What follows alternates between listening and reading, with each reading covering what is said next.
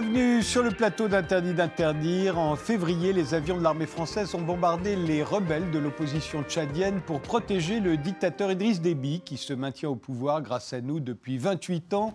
Idriss Déby n'est pas le seul despote africain avec lequel nous collaborons, il y en a d'autres, et le Tchad n'est pas le seul pays du continent où nous avons des bases militaires. Il y en a à Djibouti, où Emmanuel Macron était en visite officielle au mois de mars, en Côte d'Ivoire, au Sénégal, au Burkina Faso, au Niger, en Centrafrique, au Gabon, au Mali, où se poursuit l'opération Barkhane ou dans le golfe de Guinée. La France est liée par 26 accords de défense avec une quinzaine d'États africains, mais la France-Afrique existe-t-elle encore pour autant? Qu'en reste-t-il aujourd'hui? Pour en débattre, nous avons invité Laurent Larcher, qui est journaliste, grand reporter. Vous êtes l'auteur d'Au nom de la France, les non-dits de notre diplomatie, paru l'année dernière aux éditions du CERF, un livre dans lequel vous interrogez sur le soutien qu'apporte la France euh, en Afrique, notamment à des despotes ou à des gouvernements tyranniques, et cela sans jamais que le problème soit discuté des alors que c'est en notre nom que nous faisons de telles alliances et que c'est nous qui risquons d'en supporter les conséquences. Et votre nouveau livre, Rwanda, il parle, paraît jeudi au seuil. Le Rwanda, voilà un pays qui nous en veut encore beaucoup pour la politique menée là-bas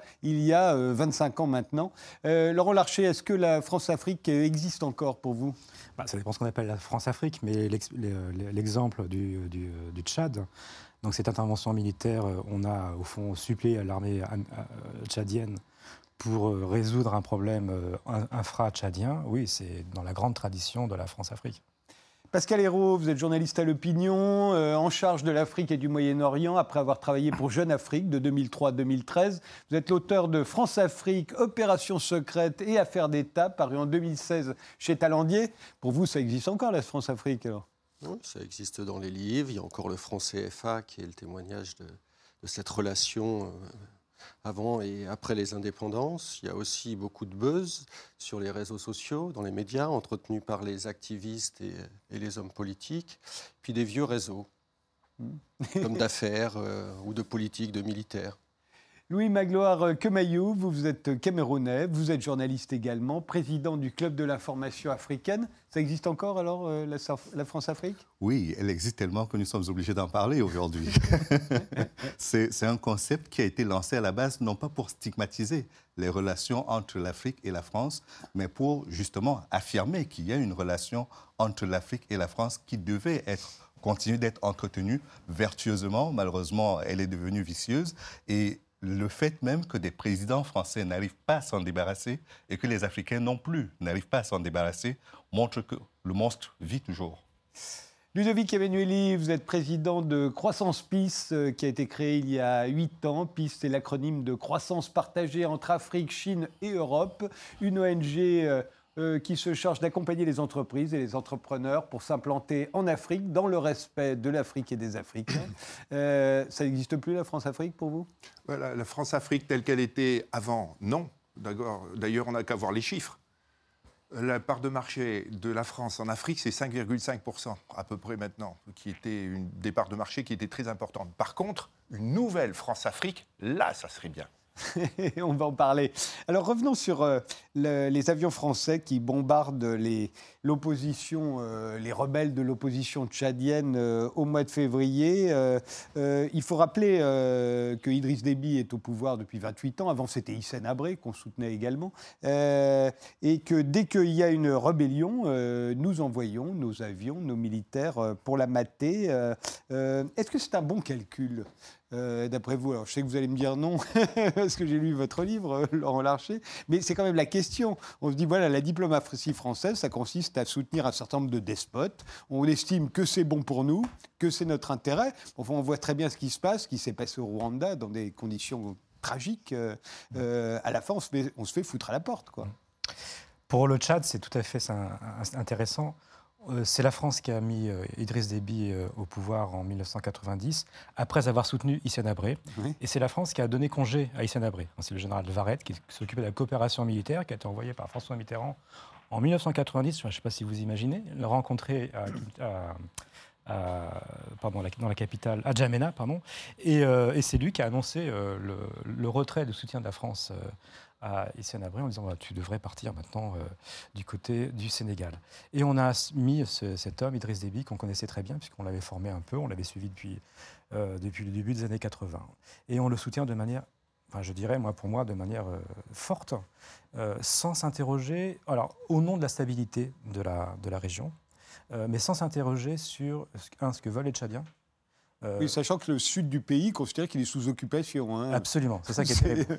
Euh, sans permettre du coup à l'opposition, à une opposition vraiment de se constituer, sans permettre à une génération, je dirais, de démocrates de, de, sortir de, cette région-là. Non, non, on le soutient parce qu'on le connaît, on sait que c'est pas, un, on sait que c'est un sale type, mais il n'est pas pire que les autres, dit-on. Mm. Et encore une fois, on le connaît. Et il a besoin de nous parce qu'il il est d'une minorité, enfin d'une communauté, les Agawa, qui euh, c'est ça aussi qui est assez, troublant dans la manière dont la France, et je dirais assez pernicieux dans la manière dont la France se comporte dans ce type de pays, c'est que souvent on soutient un homme issu d'une minorité qui aura forcément besoin de notre appui militaire ou sécuritaire pour tenir euh, le plus longtemps possible à la tête de ce pays.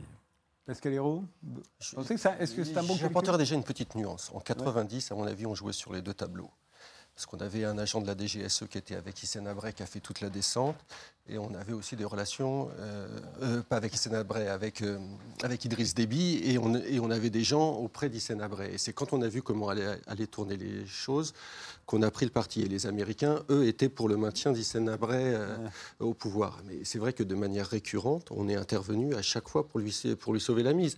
Alors ça n'a pas été systématique, et ça n'a pas été du premier coup. Sarkozy l'a sauvé au dernier moment, la dernière fois quand il est intervenu, quand les, rebelles, quand les rebelles étaient dans les rues de, de, de Djamena.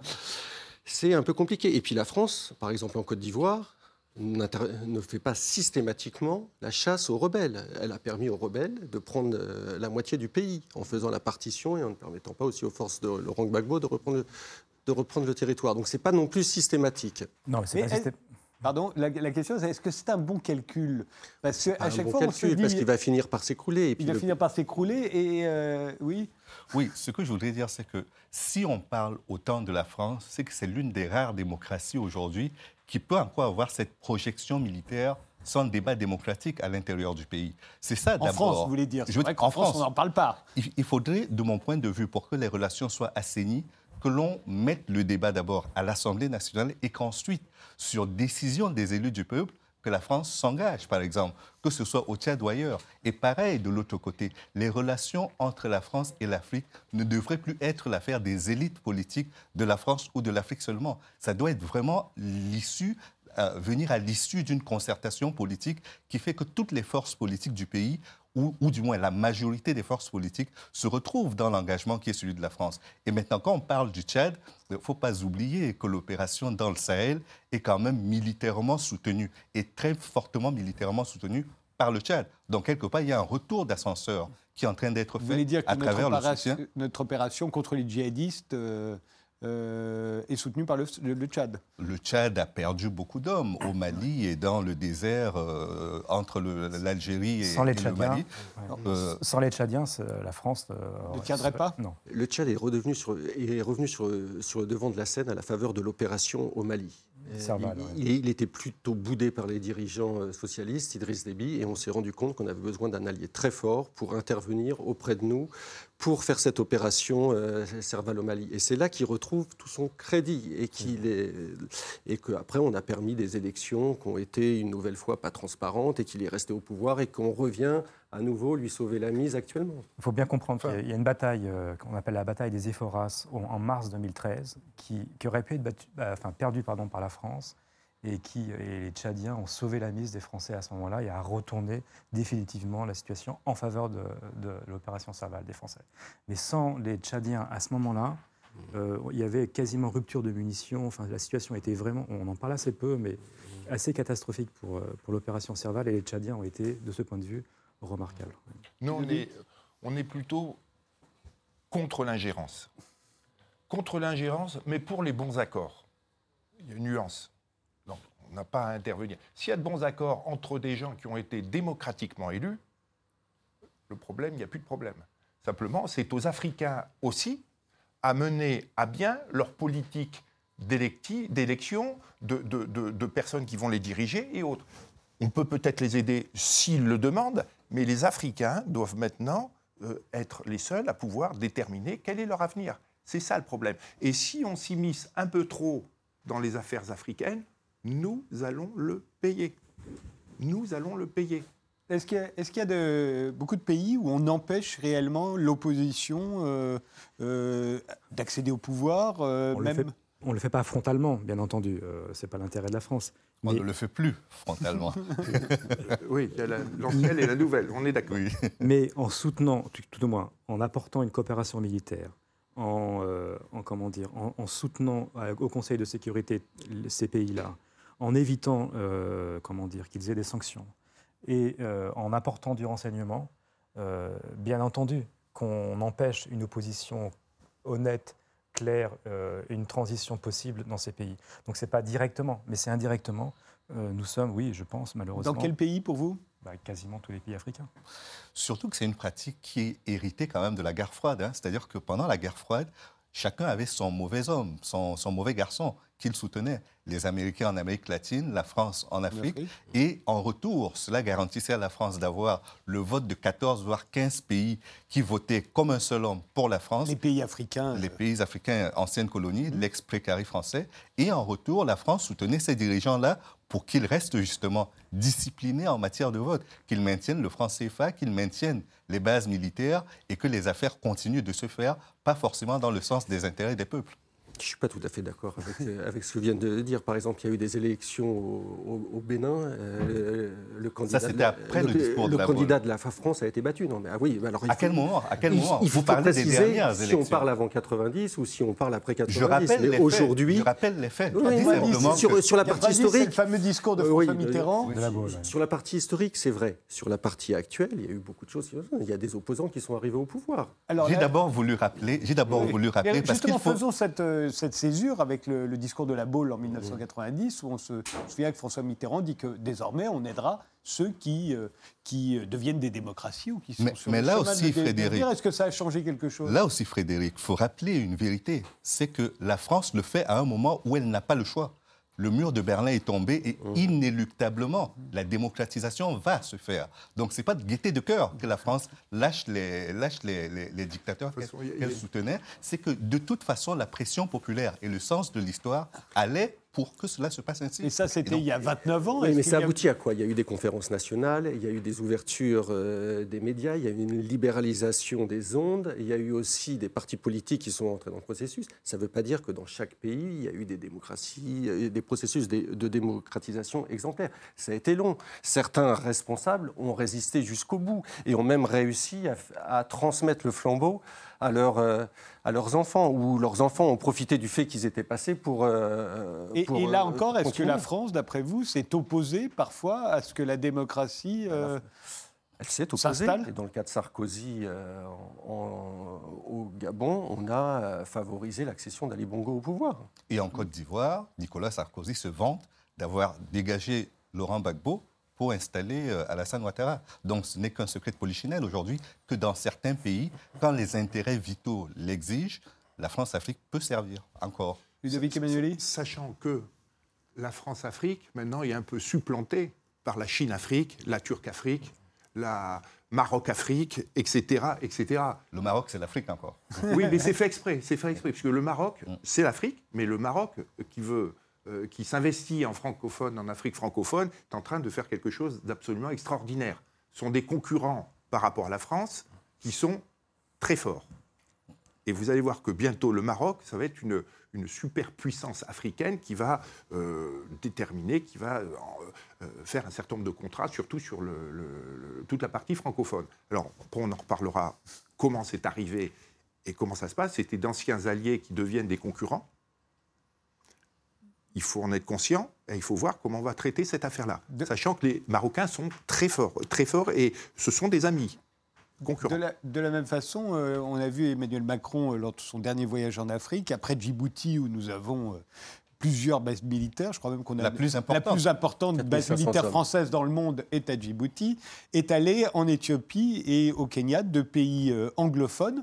Euh, est-ce que c'était pour aller chercher de nouvelles parts de marché, euh, Laurent Larcher? Ah bah, Dans la stratégie d'Emmanuel Macron, il y a clairement sortir du précaré français, enfin du précaré en tout cas des anciennes, de l'Afrique euh, francophone, pardon, et se tourner vers l'Afrique anglophone, qui est l'Afrique la plus dynamique, la plus intéressante du point de vue de, son économie et de ses perspectives de, de marché. Donc oui, bien sûr, Emmanuel Macron va, cherche, va là où, où ça se passe aujourd'hui, à savoir d'abord au Nigeria et aujourd'hui avec ce voyage en Éthiopie, qui est quand même la capitale enfin, de l'Union africaine, l'un des pays où le taux de croissance le plus incroyablement 100 millions d'habitants dynamique, hein. le deuxième pays le plus peuplé d'Afrique, après le Nigeria, et puis bien sûr cette main tendue vers, le, euh, vers Nairobi, vers le Kenya, avec ce contrat de 3 milliards d'euros à la clé de ce, de ce voyage. Alors, oui. Euh, juste sur, c'est une excellente idée de se développer sur l'Afrique francophone. Excellente, au même titre qu'on pourrait se développer sur la lusophone. Excellente idée. Simplement. L'Afrique anglophone. C'est excellent, Macron qui va faire son. C'est excellent. Simplement, en France, les entreprises, les PME, TPE, enfin les, le, ou ETI, ne sont pas prêtes à aller en pays anglophone. Ah en Afrique. Ils ne sont pas prêts. Ils sont pas prêts. Ce qu'il faut aussi dire, quand on, quand on parle de cette tournée euh, d'Emmanuel Macron, c'est qu'il va quand même dans une zone où il veut faire le bras de fer avant tout. C'est-à-dire, avant de chercher des parts de marché, il veut faire le bras de fer avec les États-Unis, avec la Chine, où traditionnellement la coopération était orientée plutôt vers ces pays-là. Donc aujourd'hui, il va pour chercher ses parts de marché. OK, mais qui a construit le siège de l'Union africaine à Addis Abeba? Ce sont les Chinois. Qui est en train aujourd'hui d'installer les infrastructures qui permettront de faire cette zone de libre-échange continentale africaine? Ce sont les Chinois. Et les Américains continuent également de labourer ce terrain. Donc la rivalité ici, elle est très importante. Et le fait que Emmanuel Macron y aille pour chercher des parts de marché prouve encore, a fortiori, que l'échec est encore plus fort qu'on ne le pensait dans la zone francophone, la zone du franc CFA. Il n'y a plus de partenaires viables, il n'y a plus de partenaires sur lesquels on peut s'appuyer pour véritablement avoir de grosses parts de croissance. Alors on va chercher la croissance là où elle se trouve, c'est en Afrique anglophone, c'est en Afrique de l'Est. sur ces photos, on voit ce sont des ouvriers chinois, hein, ça ne se voit pas, mais ils en sont, je peux vous le garantir. Mmh. Euh, est-ce que la, présence chinoise euh, est uniquement économique, euh, commerciale, ou est-ce que aussi il y a de la diplomatie Je crois qu'il y a, je crois il y a du soft power, voire du hard power. Je pense qu'il y a un fantasme malsain que les Européens entretiennent sur la présence française, chinoise en Afrique. les Chinois investissent beaucoup plus massivement en Occident qu'ils ne le font en Afrique. Quand on compare les niveaux d'investissement de la Chine, que ce soit en France, le championnat par exemple, la Ligue 1 a été racheté par une entreprise chinoise de droit espagnol. Euh, les investissements chinois en Europe sont très importants. Comparativement à l'Afrique, c'est presque rien. Donc cet investissement-là, il est un investissement qui a commencé avec une coopération qui était la coopération sud-sud du temps de euh, la guerre froide. Euh, et ça s'est poursuivi. C'est depuis les années 70, voire les années 60, que la Chine est sur le continent africain et qu'elle a renforcé sa présence parce que les pays européens, à un certain moment, notamment à la chute du mur de Berlin, ont cru que les points de croissance se trouvaient à l'est de l'Europe. Et donc, ils ont déserté l'Afrique pour aller en, Europe. Et là, ils reviennent parce qu'ils se disent que le 21e siècle, ça va être l'Afrique. Et malheureusement, la place commence à être prise et à être très prise à la fois par les Chinois et les Américains. Ils ne reviennent pas, ils ont toujours été là. On a perdu des parts de marché. L'Europe reste le premier partenaire commercial de l'Afrique, avant la Chine. Bien que la Chine ait tendance à nous talonner globalement hein, sur, le, sur, le, sur, le, sur le continent. Pour revenir à Emmanuel Macron, il est allé chercher le soleil à l'Est. Il est allé discuter avec des dirigeants qui vont pas l'accuser, ou, des populations qui vont pas l'accuser de faire du néocolonialisme. C'est ça qu'il est allé chercher. Il est allé chercher des contrats. Il est allé essayer de roder son concept de diplomatie globale. Il est allé parler de climat, Make Our Planet Great Again. Il est allé parler de diplomatie culturelle culturel, ce qu'il avait fait au Louvre d'Abu Dhabi euh, aussi. C'est toute la stratégie élyséenne qu'il essaye de mettre en œuvre. Et après, il y a des intérêts économiques effectivement très importants. 150, 105 euh, millions d'habitants en Éthiopie, donc des parts de marché importantes. Mais il ne faut pas se leurrer. On n'aura pas les, gros marchés d'infrastructures parce que c'est les Chinois qui continueront à les avoir parce qu'ils sont 20 ou 30 moins chers dans tous les appels d'offres. Et au Kenya, le Kenya, c'est aussi 45 millions d'habitants, mais c'est deux, c'est le PIB, c'est l'équivalent du PIB du Cameroun, de la Côte d'Ivoire et du Bénin réunis. Donc c'est des zones où on peut placer nos entreprises, peut-être plus sur des questions de ville durable, d'urbanisme, de savoir-faire euh, au niveau de la collecte des déchets, des, des, choses où on a encore de la valeur ajoutée à monnayer et à faire fructifier. Alors, les, les, Chinois sont des gens très pragmatiques. Dès qu'il y a quelque chose à faire, s'ils peuvent gagner, ils le feront. Ce qui n'est pas forcément notre cas. Et sur l'Afrique, nous avons comme concurrents tous ces pays dont on a parlé, plus parfois l'Europe. En refusant l'accord Siemens-Alstom, la voie est ouverte en Afrique pour les grosses sociétés chinoises de chemin de fer. Et là, pour reprendre un peu ce que vous venez de dire, vous parliez des prix qui étaient pas chers, qui étaient des prix euh, très acceptables enfin, pour les Africains au niveau de certains produits. L'alliance Alstom-Siemens aurait pu concurrencer les Chinois en Afrique. Ça n'a pas été fait. L'Europe n'a pas joué la carte européenne, française et allemande. Elle a joué la carte chinoise. Je suis obligé de le dire. moi, je, voulais, euh, moi je, vais tout à fait dans ton sens, Pascal. Simplement, euh, l'Éthiopie, je pense que c'est un tout petit peu différent depuis un an, euh, avec le nouveau Premier ministre, Abiy Ahmed, et, la présidente, qui est une francophile et francophone. Euh, je pense que l'Élysée a, bien... été ambassadeur au Sénégal d'ailleurs. Et, en France, elle a un parcours euh, diplomatique extraordinaire. Euh, et moi, je, reviens d'Éthiopie. J'ai entendu beaucoup de discours anti-chinois de la part de, je dirais, de l'élite économique et politique de ce pays. Et alors, est-ce que c'est un effet de publicité pour Emmanuel Macron? Je ne sais pas. Mais enfin, en tout cas, il y avait une, opportunité là, vraiment. Enfin, il a été, Macron a été accueilli comme rarement on accueille un chef d'État à, Addis. Et je te dis, la, enfin, la, la présidente qui parle très bien français, Abi, qui l'a vraiment très très bien reçu, qui voit dans la France peut-être une, une manière un peu de se soulager du poids de la Chine, qui est massif, ça c'est absolument évident, mais euh, c'est la première fois que je vois ça, en tout cas, un pays qui voit dans la France, pour une fois, je veux dire, un rééquilibrage dans les relations extérieures. Parce qu'on arrive à une période aussi avec un nouveau Premier ministre qui va vers les libéralisations. Et c'est historique dans l'histoire euh, de, ce, pays. Et il y a des gens comme, enfin, des sociétés françaises comme Orange qui vont se positionner sur la privatisation des télécoms. Et puis parce qu'aussi, ils ne veulent pas être, quand une économie a été trop fortement investis ou dominés par les intérêts chinois, eux aussi, ils cherchent des rééquilibrages. Et donc, avec la France, ils peuvent avoir aussi un rééquilibrage politique, parce que la France, ça reste aussi une voix importante dans la région, c'est une voix au Conseil de sécurité, c'est de l'influence, quoi qu'on dise, même si elle est un petit peu en perdition dans les instances africaines et auprès d'un certain nombre de chefs d'État africains. Donc c'est ça aussi qu'ils vont chercher. Mais il ne faut pas voir la France plus belle qu'elle ne l'est.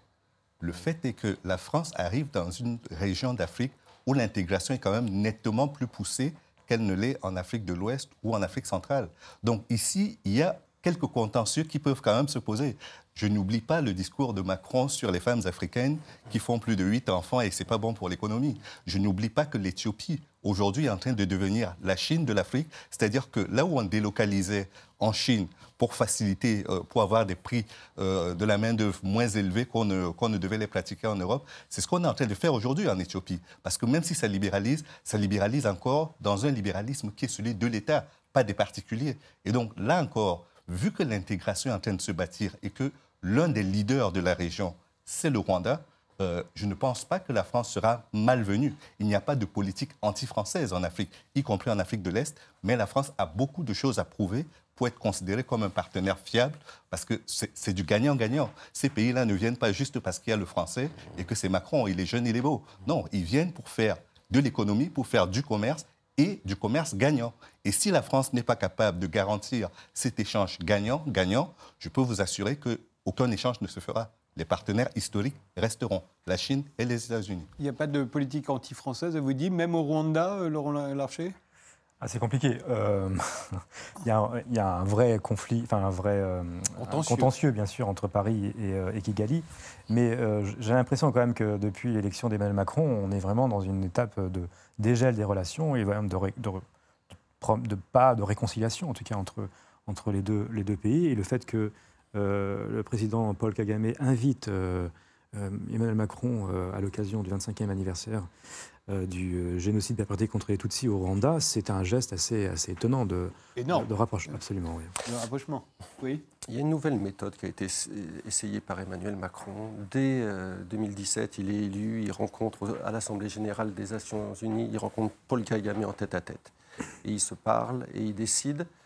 Ils vont pas pouvoir apurer tout le, tout le passif, notamment ces questions liées au génocide, à la responsabilité française et au procès encore en cours. euh, actuellement sur les, sur les responsables euh, de la mort du président Abiy Rahmana. Mais ils vont décider une méthode de travail. On va essayer d'avancer sur des sujets sur lesquels on peut faire des choses ensemble, sur l'éducation, sur le, sur le climat et sur les nouvelles technologies. Et depuis cette date, il y a eu un certain nombre de rendez-vous dans lesquels ils ont vu euh, Mark Zuckerberg à Paris quand ils ont beaucoup parlé des, euh, des, des, New Tech et sur lesquels ils se sont accordés et ils ont fait des choses ensemble. Et après, l'autre fait majeur, c'est quand la France propose à Paul Kagame de favoriser la candidature de Louise Mukishiwabo pour, euh, oui, pour la francophonie. Et c'est là aussi qu'on a réussi à créer une relation politique et on a réussi à la faire élire. Et la France a mouillé sa chemise en envoyant des émissaires, parce que les présidents africains, un certain nombre étaient récalcitrants au début, parce qu'ils ont été mis de, devant le fait accompli. Et en plus, on leur met euh, la candidate d'un pays qui a décidé plus ou moins de tourner le dos aux Français, même si le français reste langue officielle. Mais le président ne parle plus français en public. Donc, mais il y a eu toute une méthode de travail. Et là, ça va être très intéressant de voir ce qui va se passer pour le 25e anniversaire du génocide. Le discours de Kagame va être très important. La dernière fois, au niveau de représentation. La dernière fois, euh, Madame Taubira devait y aller, et au dernier moment, quand la France a vu l'interview qui était apparaître dans Jeune Afrique, qui tapait sur la France, ils ont annulé la visite au dernier moment. Je vous interromps, on fait une pause et on se retrouve juste après.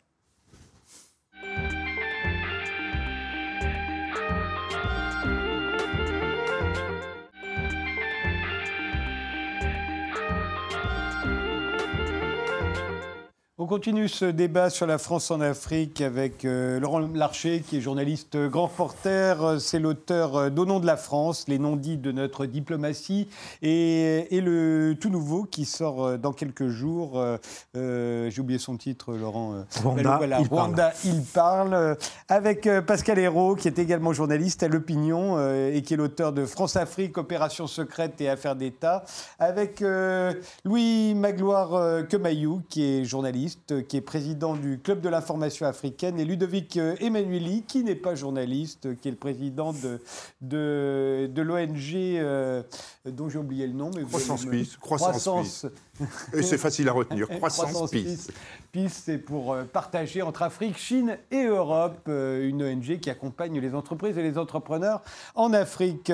que, quelle est l'image de l'Afrique, de la France, pardon, en Afrique aujourd'hui, Laurent Larcher? Alors ça dépend des zones. Euh, moi j'ai l'impression que dans l'Afrique francophone, euh, les jeunes, il y a une différence de génération. Euh, il y a un ressentiment, je pense, pour les plus anciens et, une indifférence, j'ai l'impression, pour les plus jeunes. Si ce n'est qu'il y a évidemment quand même l'idée de pouvoir que la vie est quand même meilleure là-bas qu'ici, enfin, donc en France. Que, que, que, dans la plupart des pays africains. Donc il y a encore l'idée pour beaucoup de ces jeunes de vouloir partir. Euh, non par amour de la France, mais pour avoir une vie meilleure. Euh, et, sur l'influence que nous avons pu avoir ou que nous pouvons encore avoir en Afrique euh, Moi, j'ai l'impression. Alors, bon, il y a, ce qui s'est passé au Mali a été quand même un, choc important. Euh, au Mali, par exemple, euh, il me semblait que la population était assez anti-française. il y avait un discours très anti-français, notamment lié à, notre intervention en Libye, qui, a été responsable pour beaucoup de Maliens du chaos et du désordre dans toute la, bande sahélienne et notamment dans le nord du Mali. Donc là, moi, j'ai assisté à des manifestations très hostiles à la France. Et d'ailleurs, euh, je me suis fait passer pour un journaliste belge pour ne pas me faire casser la figure à deux ou trois reprises. si j'avais été français, je pense que j'aurais passé à un moment donné alors même que nous étions en train d'intervenir. Non, ça c'était juste avant. Ça c'était avant. Mais euh, ensuite il y a un retournement total des choses avec euh, des drapeaux français qui apparaissent dans toutes les rues de, de, oui, de, Bamako. C'était juste extraordinairement. Euh, enfin, ce renversement en quelques jours était juste tout à fait étonnant. donc là, la France a apparu comme. Oui, elle nous sauve encore de, des djihadistes et de la catastrophe. J'ai l'impression qu'aujourd'hui, ça, c'est très, retombé. Et, il y a cette idée, oui, la France se mêle de, ces, de, Enfin, elle a une politique uniquement tournée vers ses propres intérêts. Elle n'a pas vraiment euh, envie d'une solidarité. Et, euh, c'est plus là que ça se passe. D'ailleurs, quand la Chine, enfin la Chine, rappelez-vous ce qu'a fait la Chine cette année, là en septembre, en réunissant tous les pays africains, elle débourse 63 milliards de, dollars comme, comme aide. Alors que nous, on est quoi C'est quoi le budget de l'AFD? Enfin, C'est 6 milliards. 12, non, non, 12-13 milliards. Les 63 milliards, elle ne les développe pas tout de suite. Elle les débloque euh, sur plusieurs euh, enfin, et c'est déjà sur les, les milliards qu'elle avait proposés avant. L'enveloppe est quand même assez, assez extraordinaire. C'est quand même un tout à fait. Et, euh, et, voilà, donc les gens savent que c'est plus vraiment du côté de la France que ça se passe. Est-ce je pense que l'image euh, dans le, dans le précaré francophone s'est dégradée. Il y a eu récemment un sondage, mais très récent, qui a été fait par le Conseil français des investisseurs en Afrique, qui montre que, euh, au niveau des perceptions d'image des pays, on se trouve derrière l'Allemagne, on se trouve derrière la Chine, on se trouve derrière la Turquie, on se trouve derrière la Grande-Bretagne, les États-Unis, on est sixième ou, euh, ou septième. Je pense qu'il y a eu un certain nombre de maladresses. Le discours de Dakar, de Sarkozy a été une de ces maladresses. L'intervention en Libye, ça ne veut pas dire qu'il ne fallait pas intervenir, mais il fallait, à mon avis, se, limiter à la protection humanitaire euh, des populations de Benghazi. Il y a eu aussi un certain nombre de maladresses euh, avec le nouveau président Macron. Premier déplacement au Mali, il va à Gao. Ces images terribles où on voit un président malien obligé d'aller euh, à Gao, gardé par des, escorté par des militaires français. Il y a eu l'affaire des Kwassa Kwassa, ces embarcations de fortune utilisées aux Comores pour rejoindre Mayotte. Cette phrase de, M. Macron n'a pas été appréciée euh, en Afrique. Bon, il y a, hum, la France doit faire attention à ses mots, doit faire attention à sa politique. C'est euh, un continent sur lequel il y a quand même une histoire importante, il y a l'histoire coloniale, et puis c'est aussi utilisé par des activistes, il y a des hommes politiques qui en ont fait aussi leur commerce sur le, sur le continent. C'est vraiment à la mode de taper sur la France, ça peut permettre d'avoir des voix aussi. Donc c'est, euh, mais cette image, à mon avis, dans les pays anglophones, il n'y a pas les mêmes. Euh, l'image est meilleure. Louis Magloire, Camaillou Moi, je pense qu'il faut d'abord dire quelque chose qui est très important c'est que sur le plan culturel et historique, le lien est indéfectible entre la France et les Africains. Beaucoup d'Africains aujourd'hui parlent français mieux qu'ils ne parlent leur, langue maternelle. Sur le continent, il y a de nombreuses populations encore qui ne peuvent échanger qu'en français parce qu'elles ne peuvent pas faire autrement. Et donc ça, qu'on le veuille ou pas, c'est un acquis de ces relations entre la France et les pays africains. Cela dit, euh, il y a quand même eu, pour utiliser un euphémisme qui a été le tien, il y a eu des couacs dans les relations. En 1994, quand la France dévalue unilatéralement le franc CFA, euh, ça laisse des blessures, des blessures euh, qui jusqu'à aujourd'hui ne se sont pas complètement refermées. Et donc le mouvement aujourd'hui qu'on voit remonter sur la lutte contre le franc CFA, sur le fait qu'il doit y avoir une souveraineté monétaire des pays africains, ça vient de cette époque-là où on a l'impression que les pays africains ne sont pas complètement maîtres ni de leur monnaie, ni de leur destin, parce que tout cela est lié. Et après, il y a toutes les interventions que la France a effectuées sur le continent de façon unilatérale, encore une fois, dans le sens de ses intérêts, en Côte d'Ivoire, au Mali, au Cameroun ou dans d'autres pays, où elle a imposé des politiques qui n'étaient pas celles voulues par les populations. Et donc ça, ça abîme les relations. Ça n'abîme pas parce que ce sont les Français, ça abîme parce qu'il y a une ingérence qui est malsaine. Et donc ça, ça doit être réparé si nous voulons que les relations entre les pays africains, entre les générations d'Africains qui sont en train de monter, continuent d'être aussi bonnes qu'elles l'ont été par le passé. Il faut voir que nous, nous sommes moins bons, mais que les autres, donc nos concurrents, euh, chinois, turcs, etc., sont de mieux en mieux placés. Ils savent attaquer les niches, ils savent attaquer les gens, ils ont une stratégie ils ont un chef et tout le monde rame dans le même sens. Ce qui n'est pas forcément le cas chez nous. Et à partir de là, les marchés, on, est quand même à 5% à peu près de part de marché. On a perdu 15, 20, 30%. On n'arrête pas de décroître. Donc il y a des raisons à cela. C'est qu'on est moins bon et les autres sont meilleurs. En plus, l'Afrique, c'est plus l'Afrique. L'Afrique, c'est un écosystème. Il y a l'écosystème africain avec les cultures africaines où un certain nombre d'étrangers, hors Afrique, sont venus et qui modulent un peu, qui modifient un peu le, terroir, ou enfin plutôt les terrains culturels africains. Et euh, euh, les Chinois ont su euh, non pas se mélanger, ils ne se mélangent pas trop, mais ils arrivent à utiliser les failles africaines pour s'imposer, pour faire du marché, ce que nous, nous ne faisons pas. Et puis à côté de ça, je voulais juste ajouter une, dernière chose concernant la perception dans le monde anglophone. Au-delà de ce qui peut être dit du fait qu'il y a une virginité dans les relations entre la France et les pays anglophones, il y a quand même le fait que l'intégration économique doit être effectuée, mais que cette intégration bloque parce que souvent sur le plan monétaire, en Afrique de l'Ouest par exemple, c'est beaucoup plus parlant, il y a une intégration qui veut se faire avec une monnaie unique. Mais quelle monnaie on utilise et sur la base de quel système d'échange? Est-ce que c'est un système qui intègre le franc CFA ou c'est sans le franc CFA Donc de ce point de vue, le Nigeria, le Ghana et d'autres pays demandent aux pays francophones de se positionner. Et malheureusement, là-dessus, il n'y a pas de réponse pour l'instant. Les gouvernements se taisent, les populations hurlent et on attend de savoir de quelle manière tout cela va s'écrire à l'avenir. Et donc je crois que même si les anglophones ne sont pas dans une attitude hostile vis-à-vis de la France. Ils veulent savoir jusqu'où ira la décolonisation des pays africains pour que les relations sur le continent se bâtissent véritablement en termes d'intégration africaine. Alors justement, le, franc CFA, euh, euh, il en a été question récemment quand Luigi Di Maio, le vice-président du Conseil italien euh, et leader du mouvement 5 étoiles, a accusé la France d'appauvrir l'Afrique. Euh, via le, franc CFA. Il faut rappeler que la France imprime euh, la monnaie pour 14 euh, États africains. C'est le franc CFA qui était le, le franc du franc des colonies françaises d'Afrique. Des, colonies françaises d'Afrique centrale et de l'Ouest. et il a été conservé après l'indépendance. Alors est-ce que c'est vrai que la, France a appauvri l'Afrique via le, le franc CFA ou qu'elle exploite les pays africains comme c'est reproché je ne sais pas si elle a approuvé l'Afrique. Ce qui est sûr, c'est que une monnaie qui est indexée que, sur l'euro aujourd'hui, hein, puisqu'elle était indexée sur le franc. sur l'euro.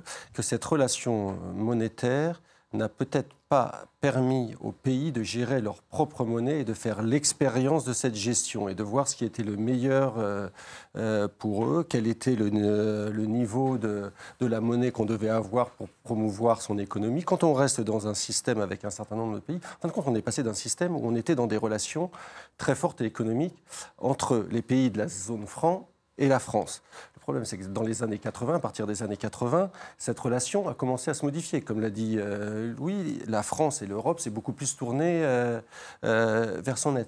Aujourd'hui, est-ce que cette monnaie est encore pertinente? Certains en doutent. Certains disent qu'il faudrait l'indexer sur un panier de monnaie, parce que maintenant les relations ont changé. Premier partenaire, ça reste l'Europe, mais la Chine talonne l'Europe.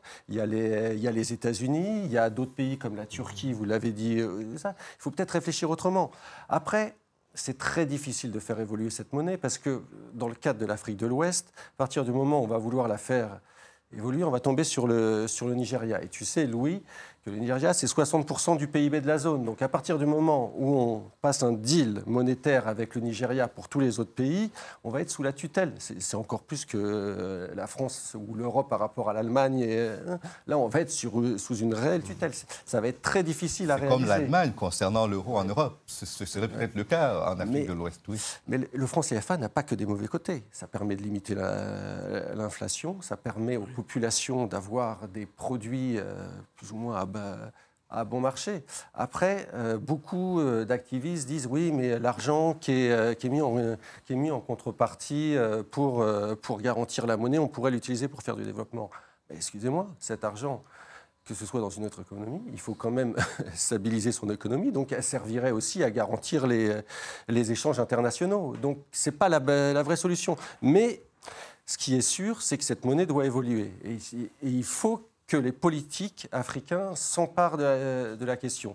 La France, contrairement à ce qu'on dit, est ouverte. J'en ai discuté avec plusieurs présidents africains. Ils m'ont dit que depuis Hollande et, Macron, on leur a dit si vous voulez faire évoluer la monnaie, on est prêt à le faire. Mais beaucoup ne veulent pas aussi prendre la responsabilité de se jeter dans le vide parce qu'ils ne savent pas ce qui va aboutir. À partir du moment où on va changer de monnaie, il y a des risques politiques aussi. va, on, va passer dans un autre système. Il y aura peut-être plus d'inflation. Il y aura peut-être. Euh, et puis c'est aussi cette monnaie, le, CFA, c'est un effet pervers. Ça a favorisé aussi le lobby des importateurs dans ces pays-là. Et le lobby des importateurs, c'est les gens qui financent les élections. Donc c'est les gens qui vous permettent d'arriver au pouvoir et c'est qui vous permettent d'être réélus aussi. Donc il y a toutes ces questions à prendre en compte. C'est un sujet beaucoup plus complexe qu'il n'y paraît et, au-delà du clivage qu'il peut y avoir entre activistes et non-activistes sur la question du franc CFA, je pense qu'il y a quelque chose de fondamental, c'est que ces pays sont des pays indépendants. Ils ont eu l'indépendance et la souveraineté politique, ils doivent avoir l'indépendance et la souveraineté monétaire. C'est indispensable. Garder une monnaie coloniale, c'est rester une colonie. Et aujourd'hui, ces pays qui ont plus de 60 ans d'existence ne peuvent plus justifier logiquement le fait qu'ils sont dans une monnaie coloniale.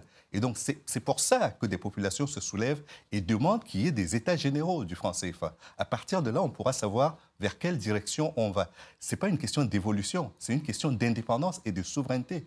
Les, Français et les Africains, leurs dirigeants surtout, doivent le comprendre parce que c'est une monnaie qui appauvrit dans le sens où quand on exporte, on ne s'enrichit pas beaucoup, vu la concurrence des pays qui exportent à moindre coût que les pays de la zone CFA. Et quand on importe, on tue son tissu économique et industriel sur place, dans les pays concernés. Donc c'est une monnaie de toute façon qui est suicidaire pour les économies africaines. Et donc il faut en sortir. Il faut en sortir par la souveraineté et par le haut. Dans l'archer? Ah, C'est un sujet explosif, donc, qui, suscite vraiment beaucoup de débats en Afrique, bien entendu, parce que ça touche au symbole, ce que, ce que tu dis, Louis, au rapport à l'indépendance, au rapport à la, à la colonisation. Euh, ça heurte les sensibilités, c'est évident. Euh, maintenant, euh, je n'ai pas l'impression que les chefs d'État africains, qui parfois effectivement disent qu'il faudrait en finir avec cette monnaie, le souhaitent réellement. J'ai l'impression qu'il y a un double discours, un discours qui va en, faveur, qui flatte, je dirais, un peu le panafricanisme. et, c'est vrai que ça heurte. Enfin, imaginons, imaginez que que une monnaie euh, allemande euh, serait euh, la nôtre depuis 50 ans ou 60 ans. Enfin, c'est sûr que ça, crée quelque chose de très, de très insultant, de très. Mais moi, j'ai l'impression quand même que les chefs d'État africains, sur ce plan-là, ont, un double discours. Mais il faudrait qu'ils mettent cela dans le, débat public. Parce qu'entre nous, ce n'est pas le fait que la monnaie soit imprimée en France qui pose problème. L'humiliation, c'est que la monnaie n'est même pas gérée par la Banque centrale. C'est que le mot est là. il y a humiliation. c'est vécu comme une humiliation pour la plupart des Elle est gérée par des techniciens au ministère français du Trésor. C'est ça l'humiliation. C'est-à-dire que vous avez 15 pays qui sont sous la tutelle d'un ministère en France. Ça, c'est inacceptable. Et je, pense que, et je pense que, quoi que l'on dise, euh, le débat que les Africains posent aujourd'hui sur la question du franc CFA doit partir de la base, des intérêts de la base. Si l'on s'attend à ce que les dirigeants qui tirent de nombreux avantages du fait de l'existence du franc CFA se prononcent, ils ne le feront pas. Et donc c'est au niveau des institutions et des populations que le débat doit être lancé et, entretenu. Là-dessus, Kako Nyubokpo, Aminata Traoré et d'autres ont organisé un collectif pour appeler aux États généraux du franc CFA. J'espère que ces États généraux auront lieu pour que le débat soit un débat populaire dans le sens le plus vertueux du terme et que l'on en sorte par le haut. Parce que véritablement, c'est une blessure dans les relations entre les Africains et la France. Aminata Traoré, ancienne ministre de la Culture euh, du, Mali. je, partage euh, globalement tous les avis. Simplement, ce, point-là, il faudrait le traiter assez rapidement quand même. Comment On n'a pas les solutions? Si on ne le traite pas rapidement, ce seront peut-être des puissances étrangères comme les Chinois, ou Turcs ou autres, ou Américains ou Japonais, qui pourraient être susceptibles de vouloir régler le problème. Et à partir de là, on perdra gros. On perdra très gros. Pascal Hérault Cette monnaie, quand même, gérée en Afrique. Il y a une banque centrale des États de l'Afrique de l'Ouest qui se trouve à Dakar. Il y a une banque centrale des États de l'Afrique centrale aussi. Par contre, Paris a un droit de veto, et notamment sur les questions de parité et sur les, euh, sur les questions de réserve. Cette monnaie va évoluer il y, a des, il y, a des, discussions. Le nom va changer. Pascal. Le nom, le nom va changer. Je ne sais pas, c'est pas à moi de décider. Moi, c'est aux, aux, Africains de décider. Voilà, ça c'est aux Africains. Moi, j'ai pas de Ça va évoluer. Le nom va changer, je pense très prochainement, et je pense que l'intégration ouest-africaine, elle se fera déjà peut-être sur des passerelles monétaires avec le Ghana. C'est la réflexion qui est en cours actuellement entre la Côte d'Ivoire et le Ghana, qui s'est rapproché aussi sur les, exportations de cacao. Ils sont en train de...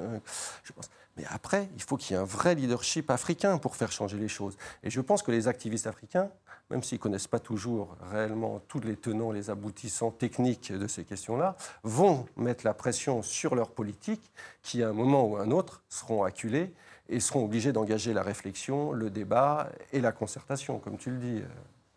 Euh, comment vous voyez euh, l'avenir euh, proche maintenant de, l'Afrique, euh, dont on dit que ce sera le continent, l'Eldorado du 21e siècle. Il faut se souvenir qu'au début du 20e siècle, l'Afrique est sous-peuplée. C'est une des raisons pour lesquelles elle est colonisée d'ailleurs au 19e. Elle est sous-peuplée.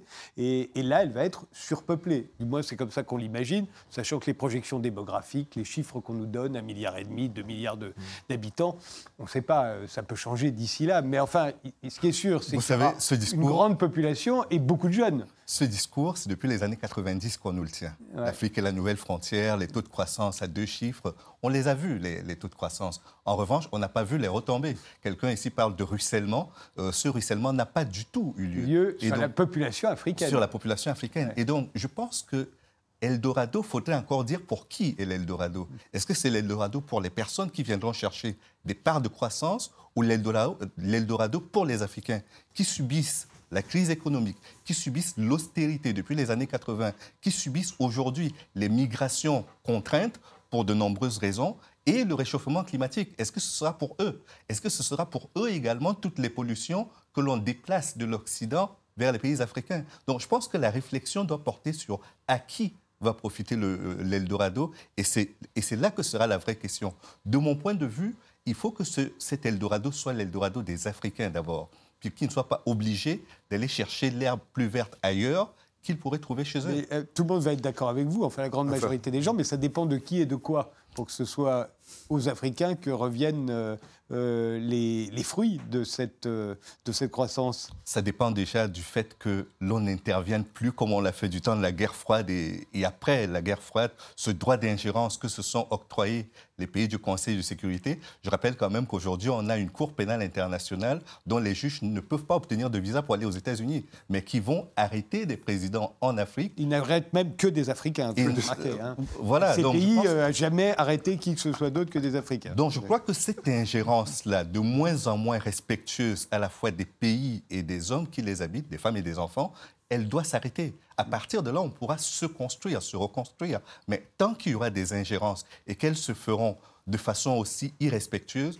ce sera très compliqué pour les Africains de tirer leur épingle du jeu, surtout qu'il n'y a aucun pays aujourd'hui, ni au Conseil de sécurité, ni comme membre permanent du Conseil de sécurité, ni dans les assemblées euh, générales ou du Fonds monétaire ou euh, de la Banque mondiale. Donc, dans aucune instance de pouvoir, vous n'avez de représentation africaine qui permette d'équilibrer l'ingérence qui pourrait être effectuée. C'est pour ça que sur l'Afrique, nous, on développe le, terme de la croissance partagée qui permettra aux populations, puisque c'est pour elles quand même, pour les Africains, de se développer, avec également des amis, enfin des, des sociétés privées qui pourraient faire des joint ventures, faire des partenariats privés-privés avec l'Afrique. Il faut impérativement, et nous ce qu'on propose, c'est justement euh, le fait de prioriser l'emploi local, de favoriser le management local et de faire des partenariats entre l'Europe, la Chine, enfin plusieurs, et les Africains, sachant que ce sont les Africains qui auront les manettes de leurs entreprises. Je crois qu'il ne faut pas mettre tout aussi sur le dos de l'ingérence des puissances étrangères. Un pays comme le Gabon qui a 250 000 barils par jour pour moins d'un million d'habitants depuis 30 ou 40 ans, qui ne soit pas plus développé, c'est pas de la responsabilité que de la, France. C'est responsabilité de Total, notamment. Euh, si ce pétrole était mieux... C'est de la responsabilité de Total, c'est de la responsabilité de la part qui revient aussi à l'État gabonais et qu'on peut investir dans les infrastructures, dans son éducation. La responsabilité sociétale des entreprises. Total avait été vertueuse et donc responsable au Gabon. il y a je à peu près certain que les choses seraient différentes. Que, que l'argent d'Omar Bongo cherchait, servait à, payer à faire de la politique en Afrique à financer les élections en France. À financer, aussi, à financer aussi les, élections en France. pourquoi n'a-t-il pas mis son argent dans le développement pourquoi les Français Guinée, Guinée, Guinée, équatoriale, Guinée équatoriale, il y a une responsabilité française, on est d'accord. il y a aussi une responsabilité africaine qui est très forte. sur la bonne gouvernance et sur la corruption, je suis désolé. Les responsabilités sont partagées. Pour qu'il y ait un corrompu, il faut qu'il y ait un corrupteur. Et dans ce cas de figure, on a des corrompus en Afrique, je on a des corrupteurs dans en France, sens. et on a des receleurs, on a des receleurs en France. Je suis, Donc on ne peut pas écarter. Et je suis d'accord avec Antoine Gazer quand il, quand il a sorti son livre Afrique à France. Je pense que nos présidents africains instrumentalisent aussi beaucoup nos politiques français, ne serait-ce parce qu'ils sont allés à l'école française et ils connaissent beaucoup mieux le système politique et les mécanismes en France que nos présidents qui arrivent et qui sont jeunes et tout ça ne connaissent les systèmes africains parce qu'eux ne sont pas allés à l'école africaine. Et surtout, ils, servent les intérêts de la France. Il ne faut pas oublier cette dimension tout de même. C'est qu'au-delà de connaître, ils servent les intérêts de la France au détriment des intérêts de leurs Pourquoi? Parce que, c'est pour ça, parce que ça les sert eux-mêmes. Et c'est pour, ça qu'on les, les, laisse s'enrichir. Euh, Absolument. Absolument. D'où le recel qui est en France. Laurent Larcher? Moi, je suis un peu d'accord avec Pascal, c'est-à-dire qu'il y a quand même une responsabilité, il me semble, Louis, euh, des régimes euh, africains, en tout cas de, ceux qui dirigent la plupart de ces pays, qui est indéniable. Alors bien sûr que la France euh, joue de tout ça, mais, mais non, la plupart de ces politiques, la plupart de ces gouvernements ont un grand talent, c'est-à-dire qui est de, euh, dévaliser euh, les caisses de l'État. Euh, ça n'a pas changé, ça Tous ceux que visite Emmanuel Macron aujourd'hui, ils sont comme leurs prédécesseurs J'ai en tout cas l'impression que le, taux de corruption n'a pas vraiment diminué. prenons l'exemple de la Côte d'Ivoire. on a annoncé Alassane Ouattara comme étant une grande figure de, de l'économie mondiale, capable de remonter ce pays, et je dirais le double négatif de Laurent Gbagbo. En réalité, euh, en tout cas, il est vrai que c'est un homme qui a beaucoup de compétences, bien entendu, mais euh, le taux de corruption est quasiment égal, voire supérieur au temps de, Laurent Gbagbo. Donc, euh, cette question de, croissance, la plupart des Africains ne la voient pas. Enfin, ils la voient, mais ils n'en profitent pas. Mmh. Ils n'en profitent pas. on dit en, Côte d'Ivoire, on ne mange pas le goudron. Mais c'est vrai. les infrastructures en Éthiopie sont absolument extraordinaires, mais ça reste un des pays les plus pauvres. tous ces pays au, taux de croissance à deux chiffres restent objectivement des pays les plus pauvres du monde. Et, être, euh, et, vivre dans ces pays-là, pour la plupart des gens, c'est vraiment l'enfer. Dernier mot euh Oui, alors, euh, juste. Là, si quelqu'un écoutait l'émission, il va se dire les Français sont mauvais, ils ont fait plein de choses. Il n'y a, pas que les Français. Actuellement, en Afrique, je ne vais pas vous les reciter, mais entre les Chinois et, qui font de mauvaises choses. Il la France, ce n'est que 5% maintenant. Les, il y en a qui profitent des failles, des failles africaines. Et la corruption, fut-elle en vent française, peut-être un peu maintenant, et actuellement profondément asiatique, euh, africaine, et euh, euh, quelque part un peu européenne aussi.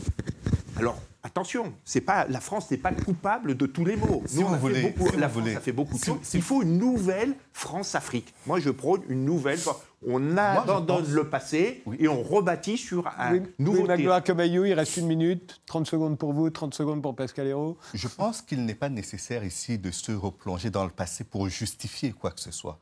Cependant, si on continue de nier ce qui est l'évidence, c'est-à-dire que la corruption systémique qui a été instaurée après les indépendances et qui n'a toujours pas été déboulonnée, cette corruption-là, il faut l'arrêter. Et elle, elle, elle a comme entre autres outils, le franc CFA. Et je pense qu'il est important aujourd'hui pour les Africains d'arriver à faire les choses par eux-mêmes et donc d'avoir une souveraineté monétaire qui ne serait plus aujourd'hui un prétexte pour dire ce n'est que la France qui est capable de ou pas capable de faire quoi que ce soit. Je ne pense pas que ce soit une question de franc CFA. S'il y avait une autre monnaie, la corruption serait, euh, serait la même. C'est pas euh, le franc CFA, à mon avis, n'a rien à voir avec la, corruption. C'est une question d'état d'esprit euh, des gens et puis de, de, responsabilité éthique des gens qui nous, qui nous gouvernent. Non, pour, pour conclure c'est toujours des débats très passionnés sur ces questions euh, franco-africaines. Je pense qu'il faut simplement revenir à des relations normales, diplomatiques euh, normales. Et puis, les pays doivent faire jouer la concurrence des grandes puissances, des partenaires, euh, des partenaires régionaux. Ils n'ont plus à rester dans une relation aussi, aussi fusionnelle avec la France. ils doivent gérer leurs propres intérêts juste rajouter que les règles que les pays africains doivent imposer à la France doivent être les mêmes pour les Chinois et tous les autres. Ça, c'est important. C'est très important et c'est pas forcément le cas. C'est juste. C'est juste. Merci tous les quatre d'avoir participé à ce débat. Merci de nous avoir suivis et rendez-vous au prochain numéro.